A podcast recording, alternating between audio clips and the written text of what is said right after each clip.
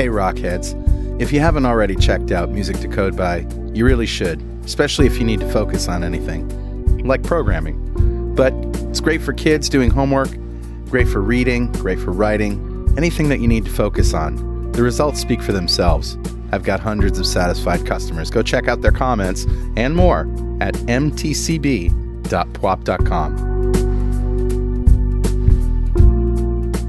.NET Rocks, episode 1195, with guest Dan Wahlin.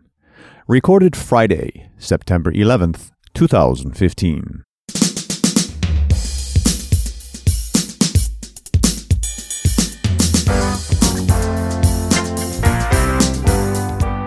Hey, guess what? It's .NET Rocks. This is Carl Franklin. And this is Richard Campbell. We're here for another hour of awesomeness. Dan Wahlin is here. We'll be talking to him in just a few minutes about the new web dev stack. But first, Richard, my friend, uh, I have a confession to make. Oh my. I have absolutely no small talk for the beginning of the show. That's my confession. That happens sometimes. So, with that, let's just roll the music for better know a framework. All right. So, dude, what do you got? We'll get right into this. Every once in a while, I come across a very cool sort of geek IoT maker project that just I want to do, you know? Oh yeah. And this is one of them. Go to tinyurl.com slash turn jacket. Turn as in T-U-R-N. Right. Like making a left hand or a right hand turn. It's a turn signal biking jacket. Oh, cool. So this is a jacket you wear while you're on your bicycle. Yep. And your bicycle typically doesn't have turn signals, but you know, sometimes people stick their arms out to indicate they want to go left or right. But you know what? Unless you're in sixth grade, you don't know what those mean. Let's face it. So you wear this jacket, and on the back is a nice little turn signal, and you can turn it on and off and switch it when you're turning. And it's just cool. And it's easy to make too. That'll keep you alive. And it'll keep you alive. And this is from a site called instructables.com. Love it. Yeah, it's a nice little Arduino uh, project that you and your kids can do, or or just you. Yeah. I don't Yeah. know that you really want it online. I don't want anybody else to be remotely changing my turn signal indicator. Yeah, I'm not sure I want it online either. Okay. I want to switch Yep.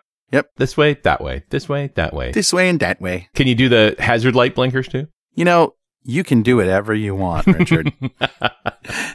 if you're Richard Campbell, you can signal to astronauts in space. Yeah. No, I was- I was just thinking of covering your whole back in LEDs and you could spell stuff out too while you were going or make obscene gestures. like slow down, idiot. Yeah. That kind of stuff. What are you trying to kill me? Every once in a while, I think, you know, it'd be a good idea to have a little sign on the back of the car so I could just, you know, press a button and say a nasty. And then I thought, no, that's not a good idea at all. Nope. It's really not a good idea. no, not a good thing. Not good. All right, Richard, who's talking to us? grabbed a comment off of show 944, one we did with Dan Wahlin back a little while ago, I think early 2014, where we talked about Angular JS. And this is not, ah, well, I wanted to read this comment just because it reminded me of smart things. This comment comes from uh, Dominic Finn, who says, There was a small point that I picked up on this interview that made my respect for Dan Wahlin go up by 20 points. I don't know what the scale is. That but- means he really didn't have much respect for you, Dan, before you made that Yeah, comment. that- that's true. Uh, obviously. But Dominic goes on to say, when discussing frameworks, Dan mentioned that some can be up to 256K in size. He didn't name them because he wasn't certain. I like this. We need more level headed people who don't call technologies out if they don't know the facts. Yep. So thank you. Yeah, That's the comment. that's a great comment. And I think it's just, you know, it was just one of those reminders of, yeah, you know what? We should be sure. Yeah. Goodness knows when I'm doing the geek outs, the notes have only got longer with every geek out we do, I swear. Yeah. Yeah, I like having facts, and Dan reminded us of that, and Dominic's reminded us as well. Very valuable to say when you don't know something because that means that the rest of the stuff is probably not suspect. Right. So, Dominic, thank you so much for your comment. .NET Rocks mug is on its way to you. And if you'd like a .NET Rocks mug, write a comment on the website at .NETRocks.com or via any of the social media because we post every show to Google Plus and Facebook. You can read it there. And if you comment there and we read it on the show, we'll send you a mug. And of course, we tweet. He's at Rich Campbell and I'm at Carl Franklin. Please send us a message. Let us know what you're thinking. And that brings us to Dan. Let me introduce him. Dan Wahlin founded Wahlin Consulting, which you can find at codewithdan.com. And Wahlin Consulting specializes in JavaScript, Node.js, jQuery, Angular, and .NET consulting, as well as on-site and online training solutions. He was a Microsoft regional director and has been awarded Microsoft's MVP and Google's GDE award. GDE? What's that? I don't know. I'm still trying to figure it out. Google Developer Evangelism? Maybe? yeah, it's uh, developer expert, they call it. Ah, awesome. Dan speaks at conferences and user groups around the world and has written several books on a variety of topics. Welcome back, Mr. Dan Wahlin. Great to be back, guys. Great to have and you. And I'm glad to hear that I went from a zero to a 20 on probably a 100 point scale. nice. Maybe you went from 100 to 120 yeah, we don't know. Oh, okay, we'll, we'll pretend. on a 50 point scale. Well, the important thing is that 20 point spread. There you go. Yeah. Like, this, this is a, bun- a bunch of geeks doing number games. Okay. yeah. So, what you up to, my friend? What's new? Well, lots of new stuff. Uh, lots of fun stuff to play with up in the cloud and uh, development wise, which we'll probably get into, I suspect. Doing a lot of Docker lately, which has been a lot of fun. That's cool. Yeah, I'd Cool, love cool, to hear about that. Um, where's Angular in your life these days? Yeah, still do a lot of Angular. Still mostly, you know, the 1.0 stuff at this point because 2 still in the works. Right. But um, uh, in fact, I was kind of telling you guys before the show, I got to have, I, I knew Jeff, but I hadn't really met him a lot. So Jeff Cross is one of the core members of the team and he's in Phoenix today. We did a hackathon last night. A buddy of mine named Lukas Ruebbelke. I think that's how you say it. Sorry, Lucas, if I said that wrong No problem. but uh, I just call him Lucas. So you know.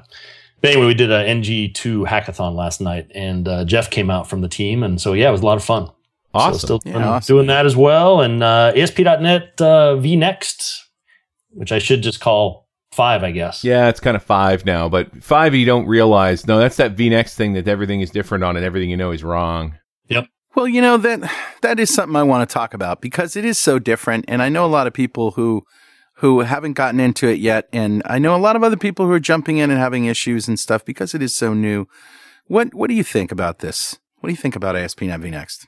So I love the uh, the Docker thing we can get into later. That's I'm actually using Node.js on that project. But um, what I love about and the reason I brought up Node is ASP.NET 5, which we really did petition. A bunch of us were like, we got to have a cool name because you know it doesn't sound new, but it's really really new for those that out there that haven't looked at it. You know, it's going to run on Linux and Mac and Windows, and that's pretty revolutionary for Microsoft for sure for web anyway. So uh, what I love about it, it is very pluggable. And so although Microsoft out of the box will give you a nice kind of startup project that'll have some of the key things you need, you know, we all worry about it used to be every feature and every feature's dog was turned on by default Yeah. with servers. And now it's like totally opposite. Yeah. Um, you know, if you do an empty project, you literally can't even render like static files without a certain middleware piece uh, being included. And so it's gonna be a, you know a little learning curve there because if you haven't done some of these others, because that's a very much a Node like thing, Yeah. and I'm sure Node probably borrowed that from something else as well. But I like uh, it's really modular. I mean, it was pretty modular before. Like if you didn't like how routing worked, you know, you could plug in your own, you know, routing factory controller lookup, whatever that guy's called. And you know, now not only can you do that, but you can even replace the pieces that serve up even static files. Uh, for instance, um, DI is very pluggable for dependency injection, and it's just it's a whole different way of thinking about uh, applications for the web. It is a double edged sword, isn't it? I mean, it, on the one hand, you have you you have a higher learning curve, and and you get all these the, the great modularity of it because you can start with nothing and just build it up. But on the other hand, you know, part of the part of Microsoft's heritage is to make development easy, right? Yeah, and and to to make it easy to pull up a template, start coding, publish, push to the cloud, done. I mean, what could be more wonderful than that? So, um, I guess what I'm saying is, are the are the people who just don't want to go there just are they? Is Microsoft saying okay, but you've got ASP.NET 4 and go out, go for it. Just use it to your heart's content. This is for you know people who want to take more control over their environment. Yeah, I mean exactly. The uh, for instance, web forms. You know, I still know of lots and lots of companies um, that have. You know, what are we what are we up to now? Or 2015? So what? 12, 13 years now of uh, you know applications built on top of web forms, and they're still building them. Um, I mean, yeah, a lot of people have moved to MVC, but I still hear you know we go in with companies and they're like, yeah, we're still doing web forms, which is you know great. Use what works, but uh, I think for them, yeah, it'd probably be a pretty big jump. You know, going to MVC alone was a pretty big jump for a lot of people. Sure. And this takes it up maybe even more of a notch. You know, out of the box, they do give you, if you create, you know, their little starter template in Visual Studio 2015, you do get the initial, uh, kind of website that works and it has the authentication built in and, you know, all that good stuff. So it's not like you have to totally know what you're doing. So you could kind of continue business as usual if you're an MVC person and the controllers, you know, they pretty much look and act the same overall. You, can still use C sharp. Everything's good there. Um, and, but getting back to your point, yeah, I think, you know, I can't remember the link because it's been a while, but Microsoft actually published uh, a list of all the enhancements to ASP.NET. What would it be? Four, five, I guess. Four, five, whatever. Four, five, X. two, three, something. Yep. And they've actually, you know, continued to enhance the web forms, it turns out. You know, a lot of people don't realize how much work still goes into some of that. So it's not like they're ditching it, I guess is the big message there. Um, because if you go look at the enhancements, I was surprised because I don't do web forms much now, but, you know, I go read that stuff. And I was kind of like, yeah, cool. They're still working, you know, hard on that. And then, yeah, with MVC though, if you're going to move to the next version, then you'll kind of be moving to this new way of doing things. Yeah. Yeah, and it's one of those things where if you've made the jump, then you can keep on jumping. But lots of folks haven't made the jump. Yeah. Yeah. And I, I do, I think having done a ton of Node over the last two years or so now, probably the hardest piece, and you kind of hit this um, when you guys said, you know, about the learning curve, Sure. is the problem is you might accidentally take out one of these middleware pieces and or someone else does and you didn't realize it and all of a sudden like the whole thing stops working and you're like you know what the heck um and that's where it gets a little bit challenging but that's just experience and Sure. you know then you just go back and oh yep i'm missing that and it's it's you know how it is it's always obvious it, i always say advanced is only advanced until you know it right Yeah. that sort of ceases to be advanced. And I think it's the same thing here. Like I'm still learning pieces of it myself, and uh, you know it's still being worked on. It's not out yet. Won't be. What did they say? Q1, I believe, Something like that. Yeah. Next year. Of 2016. So it's it's still changing a little bit as far as you know how it works. But uh, I'm pretty excited about it because, like with you know Docker as an example, um, you know Docker right now runs only on Linux machines um, because it uses the container uh, feature of Linux. But you probably have heard that uh, you know Windows, what is it, Server 2016 Yep. um, technical preview also is going to support the concept of containers. yeah. TP3 is now out and has uh, Docker for Windows support. And that's very, for those that have not done Docker, I'm telling you, it's super cool that that's going to come out because Yeah. now, granted, once they get 100% off mono, which is why, you know, people are probably like, why is 2015 out, Visual Studio, and ASP.NET 5 is not out? Hmm. Well, it's not like they did this minor little tweak this time. it's a massive tweak. hmm and you know the core CLR that's basically going to be the replacement for Mono um, under the covers is that's what's going to make it run on Linux and you know Mac for development. And you know and a lot of people might say well why do I care? I run it on Windows. And yeah you can still do that. But if you do want to use Docker containers with Linux machines it's just where they're famous you know in that world then you can. Yeah. and if you want to wait for 2016 server you could do that too And of course, Azure as well. yeah Yeah. and that's what I'm going to be doing. Um, I have a Linux container or a Linux uh, virtual machine up in uh, uh, Ubuntu. How do you say that thing actually? Ubuntu. Yeah, Yeah. Ubuntu. Ubuntu. Did I say it right? It depends on. I swear it depends on the accent and who you talk to. But right. um, yeah, that's what I'm using now because it's an it's a Node.js app. This particular one, Mhm. and uh, so you know I'm going to be deploying it up. That's why uh, I asked you guys before we started the show. When's this show going to air? because it's not quite ready, but it's getting close. But I'll be using uh, Docker containers to do all my deployment to Azure uh, virtual machines. it's kind of funny that um, you, we we titled this the new web dev stack, and you know it seems like uh, every month or two there's a new web dev stack. It seems, Yeah, it's actually about every two hours. yeah. so, so what is what is your new web dev stack, Dan Wahlin? Um, so for us, it really depends. I'm still either ASP.NET MVC with C Sharp, because I still love that stack, um, or I'm also a huge JavaScript fan, have been for back when I was the only person on the planet that liked it, I think, back in the 90s. Mhm. And so I, I like Node.js a lot as well. Um, in fact, Node 4 just came out uh, two days ago, yes, yesterday or day before, I believe it was. So probably around September 8th timeframe, somewhere in there. And uh, it's going to add uh, the V8 engine that runs it is going to have a lot of cool new ES6 features, ECMAScript Yeah. 6 or ECMAScript 2015, some people call it. Yeah, yeah. Um, so I still use both those as kind of my core, normally more of a web API mode where I'm serving up data. Um, if the app is more of a spa app, then I still like Angular. Um, this app that I'm going to be releasing, which is just for our company, it's it does have Angular in it, but only for the shopping cart piece.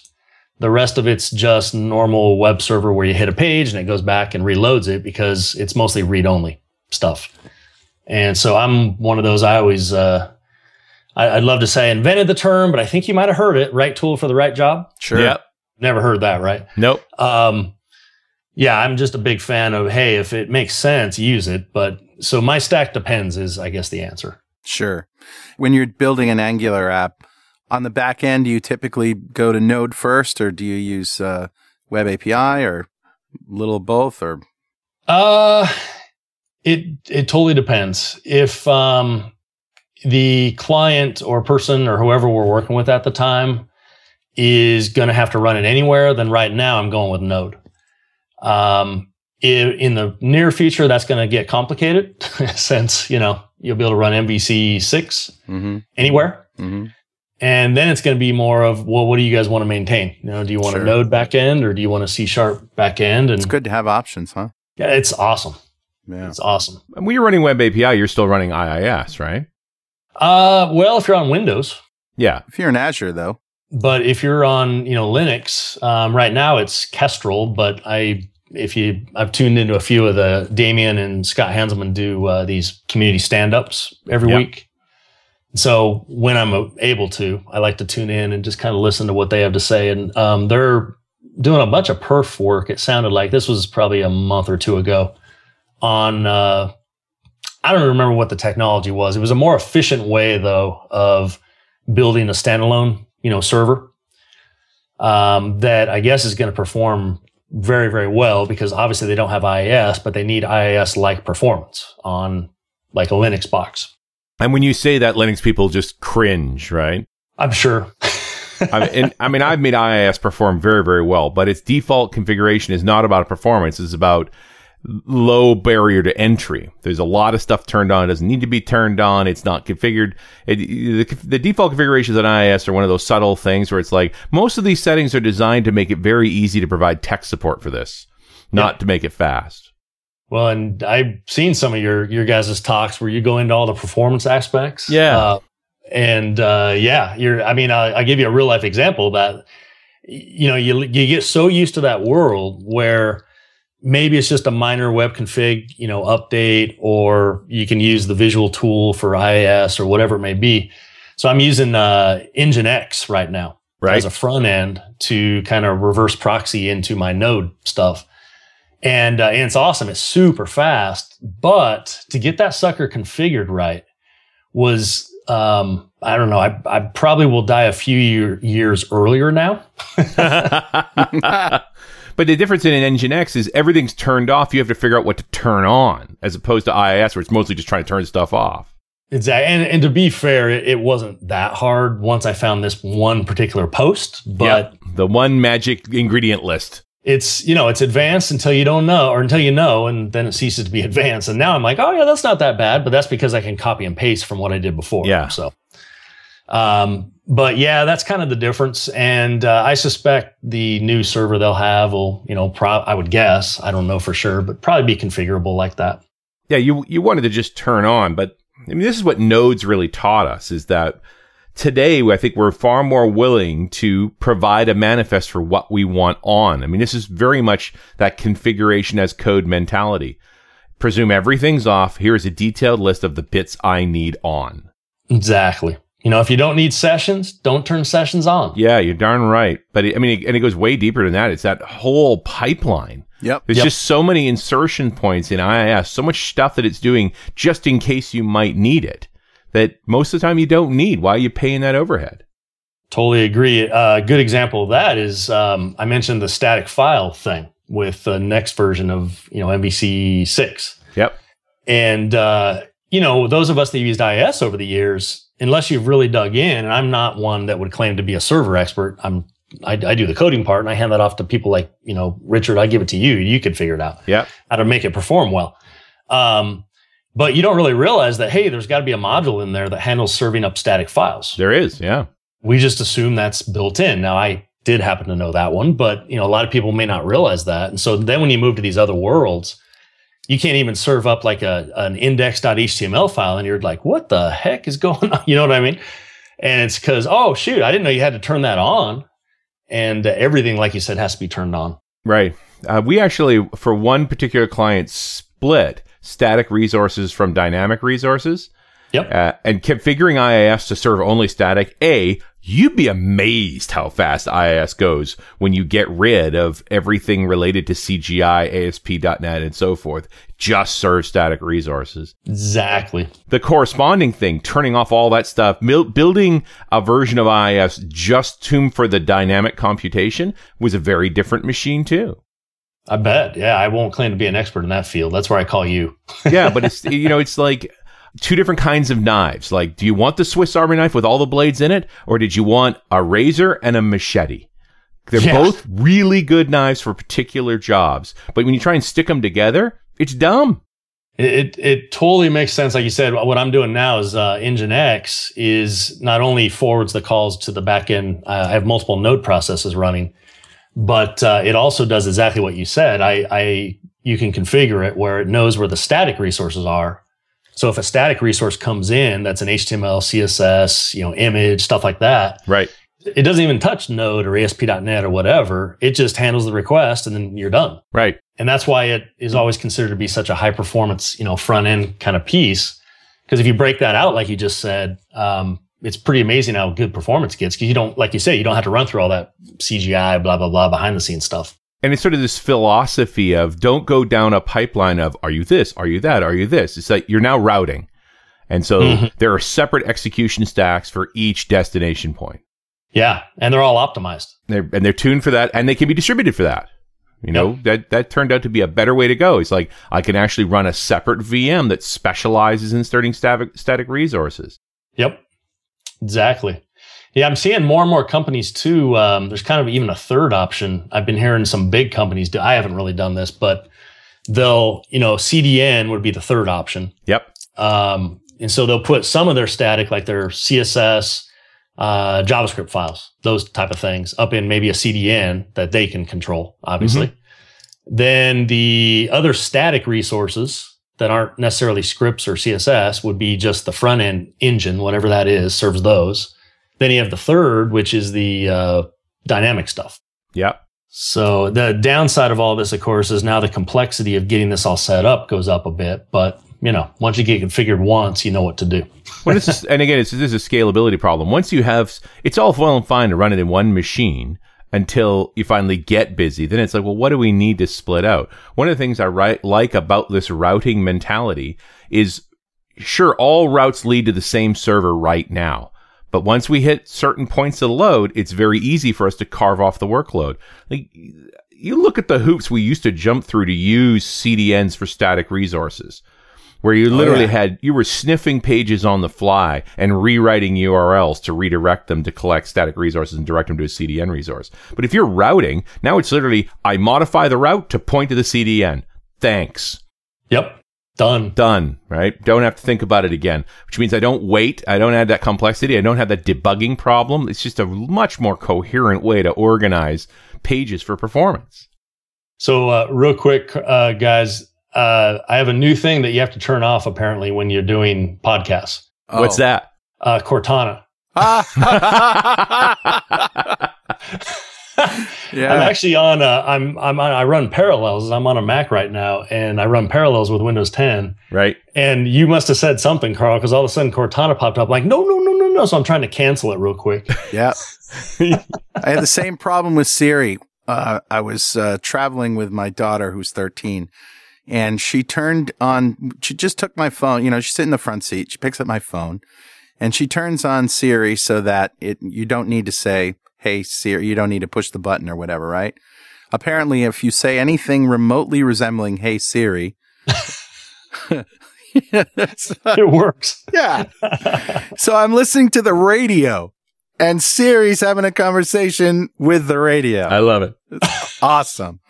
What I would like to see is if you could get Siri and Cortana to have a conversation with each other. Ah. now that would be kind of funny, actually. Get like an iPhone talking to a Windows 10 device, and we're talking about happens. a viral YouTube video here, guys. that would be totally Back viral. forth.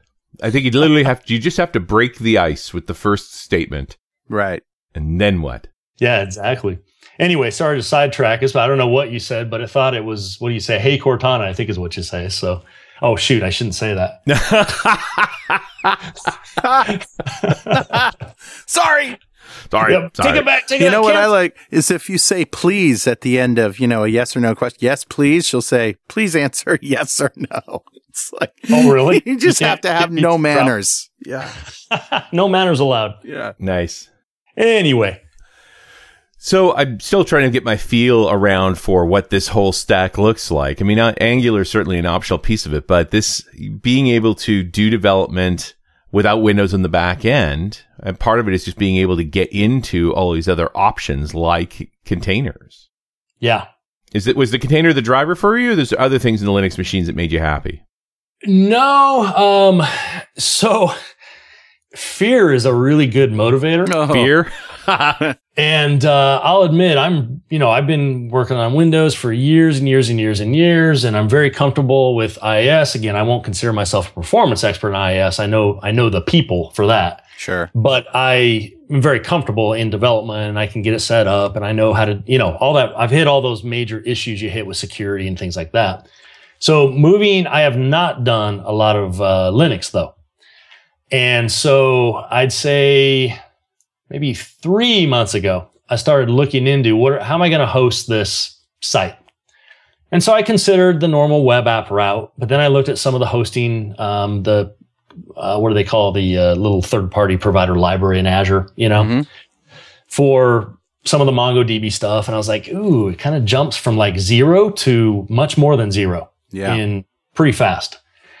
And so I, you know, I really didn't want to do my own Mongo instance per se, but I'm like, uh, I think it's just going to be in the long run. I think it might be easier for me to just maintain it. Now, my next step is I gotta, I'm really digging into uh, the whole backup scenario, but that's another story. hmm So I got looking at it and I said, you know, it would be kind of cool just just for fun to play around with a Linux box as a server, just just to see because everybody I, I kept hearing about Nginx and how high performance it was, how you could put that out, out in front of your node instances, just register those instances and you know, boom, it'll you can do round robin or whatever you want to do um, with the uh, calls I make to the back server, back end servers. And so I, at first I was kind of playing with it, but I'll admit I was like, uh, I don't know Linux. So I don't want to like install Apache or whatever my server is going to be or in, you know, Nginx or whatever. So I started looking at, uh, uh, Docker and, you know, it's kind of weird because normally IT stuff like that, uh, and I call that IT stuff. Um, nice. You know, it's not really dev per se, Yeah. It's it's it is, infrastructure. as, as we'll talk about, it is. Yeah. Um, and so I started looking into Docker, and it's one of the. It's kind of weird. It's it's the only like what I'll call IT. At least I viewed it as IT at the time, technology, where I was like, "There's something with this. Like this looks kind of interesting," you know. And so I kept digging in, and I I have my uh, I have an iPad by my bed, and so I you know I try to go to bed at a normal hour, but then I'll read for like another hour, which they say is horrible for you. But yeah. Right. I read I read a lot, so I'll lay there in bed at like one in the morning reading. My wife's still up running or something. She likes to exercise a lot, and uh, and, and at one in the morning, no joke, by the way, Hmm. could be on like the treadmill in our room running. So I couldn't sleep anyway. But um, I'm reading about Docker, and I'm going, man, this is kind of cool because let's let's go through a scenario here. So all right, Carl, you we are now on the same team. Me, you, Richard. Yep. I just released a code base. Um, let's say, Carl, you're going to do the Angular piece. and Richard, you're going to do either the ASP.NET piece or the uh, Node piece, okay, you know, whatever. But you guys need some type of database server. You need some type of caching server. Could be Redis or something else. Yep. And the list goes on, right? So now, Carl, you get it all set up. You're having problems configuring the node piece though, because that's not your expertise. We're going to pretend, or the ASP.NET piece. And, okay. Um, we'll say that you got your piece going, Richard, but uh, you know the database piece, you're having a problem connecting to it on your local machine. Maybe the firewall's turned on still, or something. Right. And so I think everybody's hit this, right? Where it's like just to get this one stupid app going, yep. just so you can do like front end work, Carl you got to jump through all these hoops that you don't even know about. Right. Like you don't know how to, well, you might, but I'll pretend you don't know how to configure, you know, Redis or Mongo or sure. SQL Server. I've run up against it all the time. We all do. Yeah. Just getting do. to where the point everybody can check stuff in. Exactly. So what Docker, for those that haven't uh, done it, allows you to do is, you know, right now it's only for Linux, but as we discussed earlier, it's going to be for Windows as well, which is where I got pretty excited about it um, because now you know you won't be able to run the same container. It turns out because it's just different worlds. You know, you have to use the Linux kernel and the Windows one, and so it's not like I can just have one container. Uh, and you can think of a container if anyone has not seen Docker. What is it? Docker.com, I think it is. Yep. Um, yep. You know, they have a little whale. It's a genius image hmm. with those shipping containers on it. Um, and you know, shipping's been revolutionized by containerizing everything because now nobody worries about the size of things. As long as it fits in the container, it just works. Right. So what Docker does is the same thing. So now instead of saying, okay, Carl, read this 10 page document on setting up an environment and, you know, you spend a day or two or whatever. Uh, and same for you, Richard. Now I instead walk you through a one time setup of the, what's called the Docker tools. And that's going to give you in, into some things like their, their command line, at least right now, uh, Docker machine, Docker compose, and just Docker. Those are the three biggies that you need to know about. And what you can do now is I'll just give you a couple commands to run. And literally within, it depends on how big these containers are. Containers, by the way, we should probably clarify, they're not virtual machines. They literally sit on top of the core virtual machine OS. Yep. So whereas a virtual machine, I watched a YouTube video on this, and if it's on YouTube, it's got to be true. uh, but they were saying like this company it's somewhere in the UK specializes in this, and like the average VM startup time was I, I think it was three to four minutes mm-hmm. to totally get you know where it's completely functional. Whereas a container, it's like less than four seconds. Right. Yeah. I like to say that a container has the configurability of an operating system. Yep. But the uh, lightweightness of a process. There you go. That's a good. I like that. That's a good. I might have to steal that one. Please do. Is this going to be recorded? Yeah, I've said that before on the show. anyway, um, that's that's exactly what it is. So, long story short, I now give you guys a little Docker script you can run. You run a command um, in this case, it'll be Docker Compose, more than likely, which allows us to run multiple containers and orchestrate them. So we'd have a container for maybe Redis, a container for Mongo, a container for ASP.NET. I mean, maybe, maybe there's even a fourth, which is Node and some others, you know. And so you run this one command. Um, there'll be a way that you can even link your source code into the containers so that when you, when you make changes, obviously you want to see them. And literally in we'll we'll just shoot out less than 10 minutes because I know you can download it unless you're on your phone that fast. Yeah. Literally you now have the production environment or the staging environment or whatever you're using on your machine and it's exactly the container part anyway is exactly what it's going to be like in production. So the beauty of this is not only from a development standpoint and a developer standpoint, you can get stuff fired up quick. I can get Mongo going. Um, literally, I just need to get the Docker command, and uh, I can you know basically do a a Docker pull if I want, or Docker run, which will download the container on the fly. And it will uh, download that guy, start it up, and now I can just hit it as if I installed MongoDB locally. Nice. Which is awesome. Now, currently, I don't know how Windows 10 is going to do it if they'll ever have a piece that adds on, but I, it sounds like because on Mac, for instance, you have to run uh, you run VirtualBox, Yeah. and that actually runs your Linux VM, and then the containers run in there. So I'm like guessing, although I don't, maybe you guys know more on this than I do. I haven't heard for sure, but I'm guessing there's also going to be like a Hyper V or something on Windows 10 that load the server. I do RunAs Radio, so I've already had the server team on talking about Docker. Nice. So two species of containers. There's a Windows container and there's a Hyper-V container. Yep. And you know the goal here is to have the, the you, re, you really want to have you know one OS, multiple containers all getting along with each other, right? It's you know it's this collection of stuff. But because you're sharing an OS, there's a potential for a vulnerability. There's lots of security around that, but it's a risk. So by having the reason they made two is your your Windows container is the fast, lightweight version for your known code. That's the one you want to use, and the Hyper V container is the high security one Yep. and it's it's not it, it it consumes more resources and it's got more contention, but it's got more protections too. So when it's foreign code you're not so sure about, you run a Hyper V container. And that's exactly how I how I've learned it is yeah, if you you know, if it's if every app on there is your company's, Yep. Yeah. you're probably not as worried and you can use the lightweight containers. But yeah, now you start mixing third party stuff and you know, you don't want somebody hijacking all the CPU or something. But configuration wise, it's just a setting one way or the other. If you want to hop between them, not a big deal. Hey, Richard, Yeah, buddy. guess what time it is? Uh, must be that happy time again. Yeah, it's time to ask Siri what Cortana said about Angular when Dan accidentally left her on. that hussy. I know. Those two, you just can't trust them. It's actually time to give away a Telerik DevCraft collection to one lucky member of the .NET Rocks fan club. But first, Telerik DevCraft is the most complete .NET toolbox for web, mobile, and desktop development.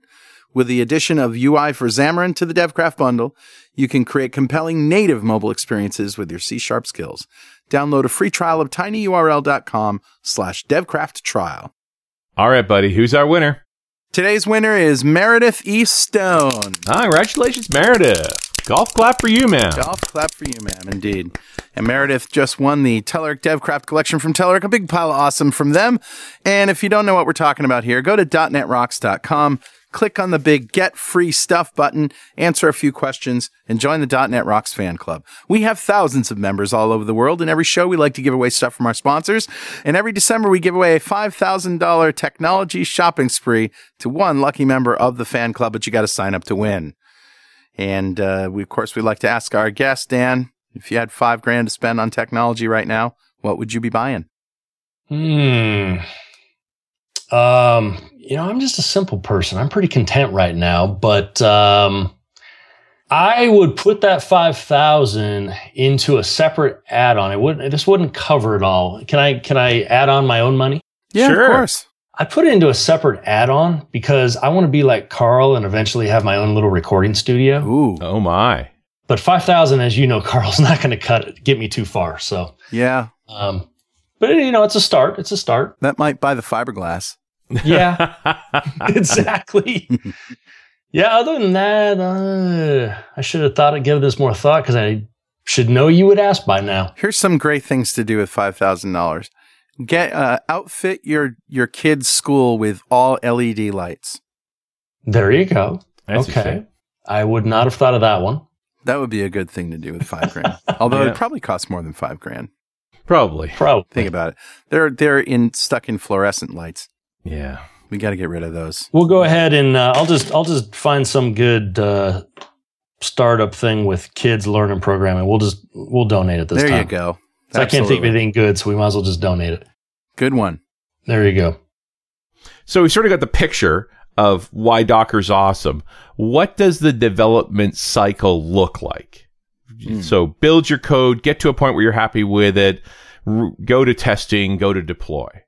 Yeah, so I am doing exactly what you just said. Um, I kind of, if I would just want to get my code working, I'd rather just get that working, working. Right. I don't want to be dealing with other variables. Um, so I'll just get it working locally on the machine because with like ASP.NET or Node, that's easy to do. Yep. But when you do that in a container, Um, it depends. If I'm just starting out, probably not. Um, Okay. I think it's easier just to have that, you know, if it's ASP.NET, it's easy to get that in our machine. Sure. I'm going to have that anyway. Um, when I start though needing, I don't know, Postgres or Mongo or Redis SQL or- Server, Hmm. you name it. Well, now number one, I start to question: Do I really want that on my machine, like Right. permanent? Mhm. Because you know who knows what files all that stuff adds, and that's where a container is pretty awesome.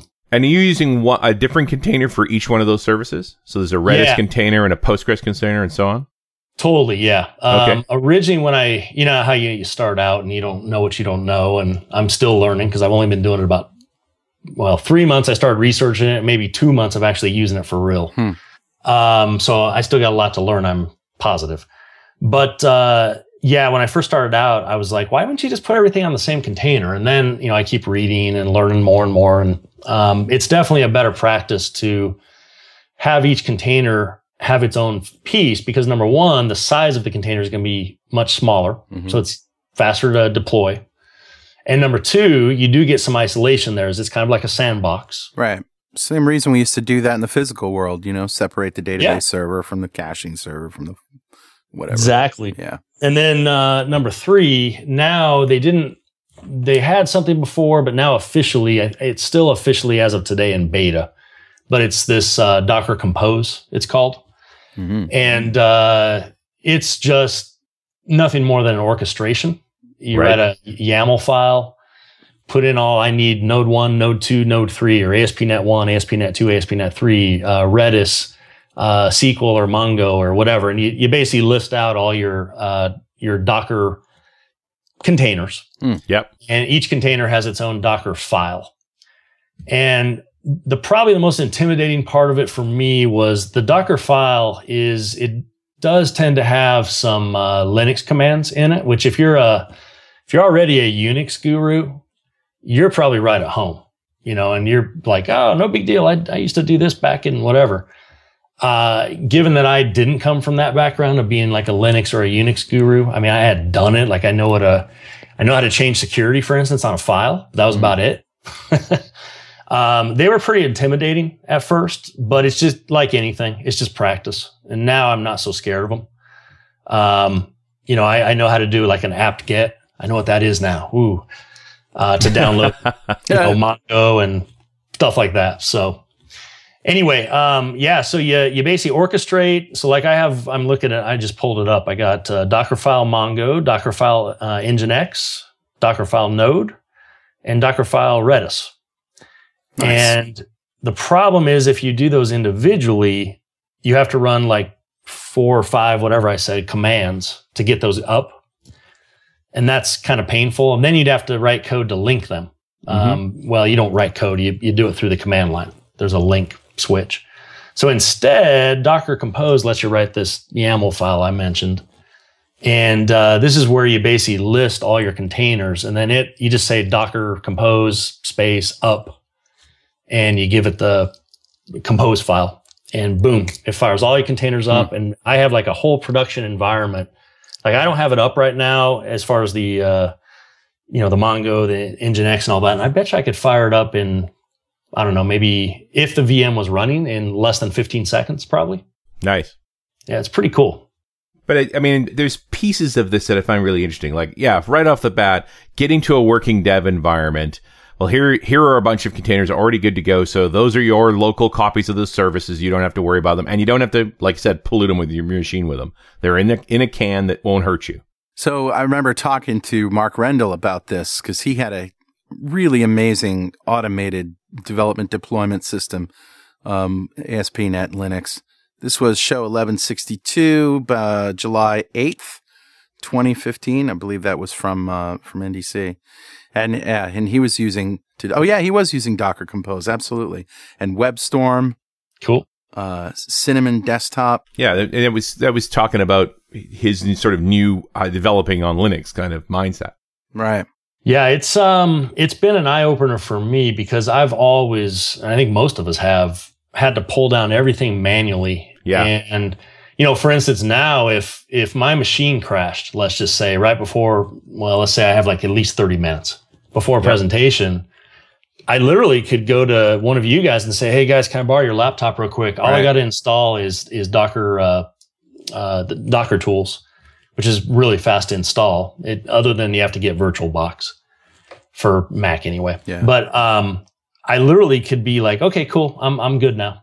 Yeah, we're good to go because you just fire up those. And that's why I sort of question you on the whole when you're starting a dev project. Don't you want that to be in a Docker container? Because it's not a big deal to you, but when you go to pass it to testing, the fact that your app is also in a container so that they just treat all of those pieces as containers for testing, I think it's very powerful. Oh yeah, and I should clarify what I meant. What what I said was if I'm like prototyping something, Right. Just starting up. yeah, I'm just going to do it probably locally. But oh, I totally agree. If you're on a team, for instance, and you got a lot of developers on there, or maybe only a few, it doesn't really matter. Exactly what you said, Carl, comes into play because now um, whoever's the team lead or you know runs the team gives me the command to run, and boom, I'm ready to go. I don't have to waste time. With all these containers and tools and things that you load up, do you ever run into licensing problems where the licensing sort of gets in the way of you sharing your projects or servers or whatever? With the stuff I'm using here, no, because everything I listed was open source. Yeah.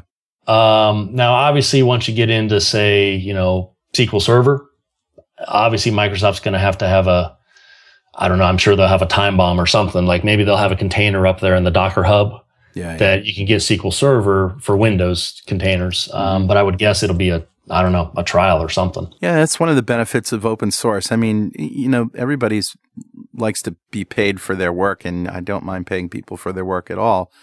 But you know, the, when the license becomes prohibitive for you to just, you know, let other people in on it and and get groups going in teams, then it just becomes more of an annoyance than than anything else. Yeah, no, I'd agree with you there. They, um, I asked in one of the in the community stand up I mentioned for ASP.NET. I well, I didn't ask, but they have a little chat thing. You can talk to Scott and Damian and stuff. And that was actually my question was, hey, are you guys going to have a, a Docker image for you know Linux? And I'm sure they'll also do it, obviously for Windows, because instead of having to even run through the setup process on a you know a Linux or a Mac box, you could just pull down their container and Right. As fast as you can download and boom, you're ready to go. And that's what we wanted with VMs in the first place, wasn't it? Yep. They Totally. just got too big. They just got big and slow.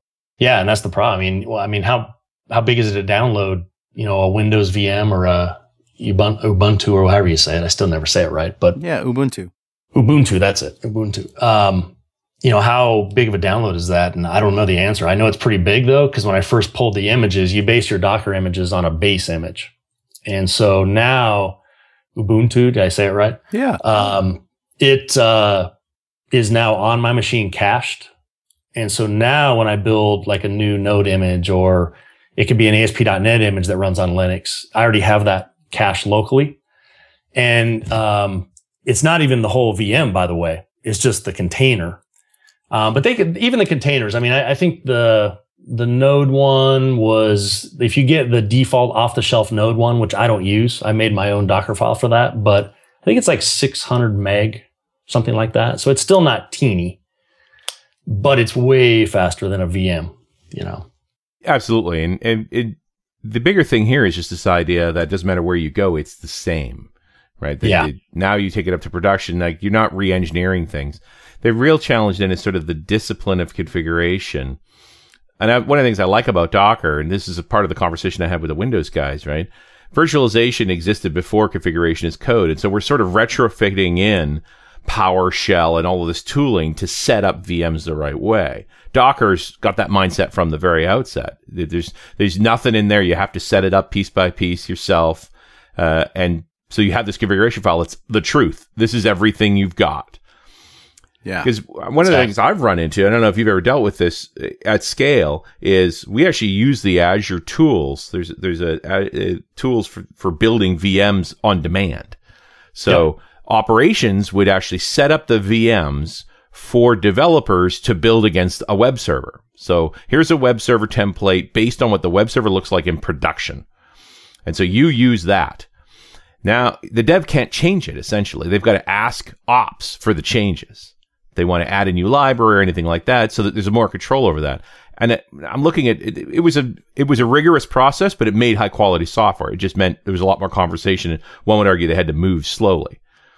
With Docker, if you want to add a library, go for it. It's easy to do. It's just in the config file. You set the, the you rerun the Docker the, the Docker container, and you've got the new library in it. But I'm going to know as an ops guy, I just compare the files.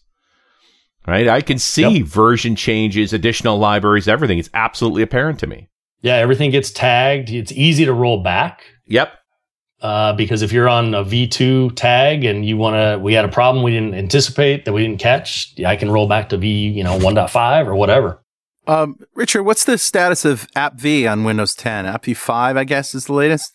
That's a whole other can of worms. Well, I, Holy I, man. I know, it, it, but it is related, though. Well, it's getting into this. You know what you're we're walking towards, and this is straight speculation.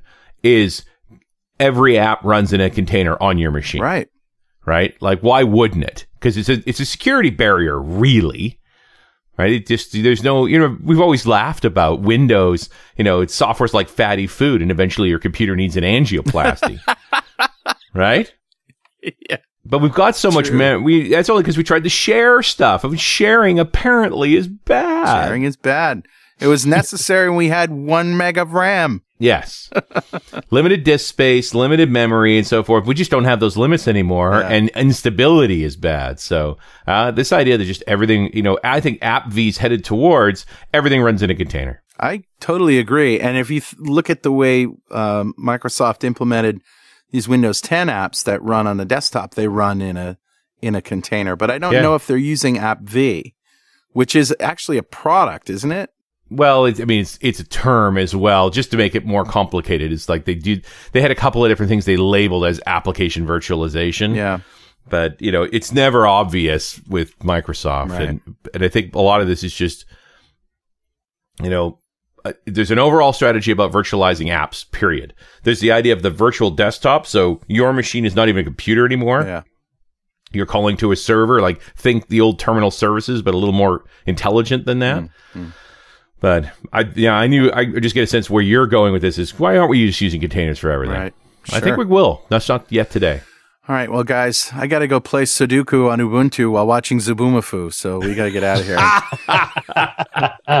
Good one. nice. uh, Dan, where are you going to be next?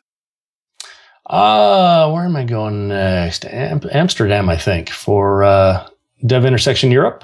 Right? right? Our first go at Europe. That'll be fun. Uh, going to be a, a smaller show, but first time out there, so we'll have some fun with that. And then two weeks later, Yeah, then Vegas. Vegas. and that's huge already. And are you going to the MVP Summit too? Yeah, at this point I am. Um, it's kind of that that week is one of those where I always reserve it Yeah. unless a client that I absolutely can't say no to Yeah. says we got to have you that week, and then I unreserve it quickly. Uh, that but happened Right. to me last time, and I spent the whole entire uh, summit in my hotel room working for a client. oh, geez, That's not happening this year or ever again, Not for that matter. happen. Yeah. yeah, but I've I'm with you, Dan. I've had customers that were that paid me drop what you're doing and come here money. Yeah, where you're like, no, I'm gonna have to go. Yeah, bye bye. Yeah, I think great seeing you guys, but I got to go.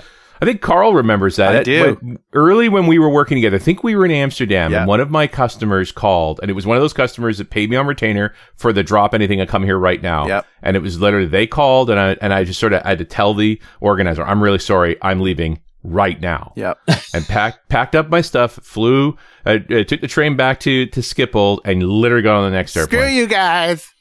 Uh, I wasn't going home; I was going to work. I'm going to work. but I'm it's like outta I, pay- here. I have a price.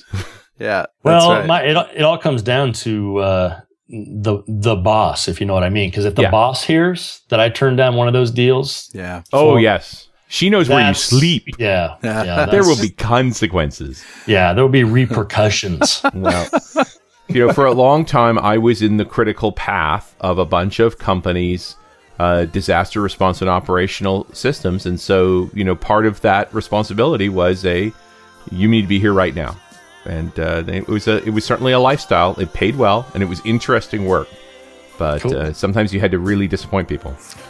All right, Dan. We'll catch you at uh, one of those places. I'll see you in Vegas anyway, but we'll talk to you again on .NET Rocks sometime soon. all right, thanks for having me again, guys. Catch you, bet. later. Awesome, Dan. We'll see you next time. on .NET Rocks.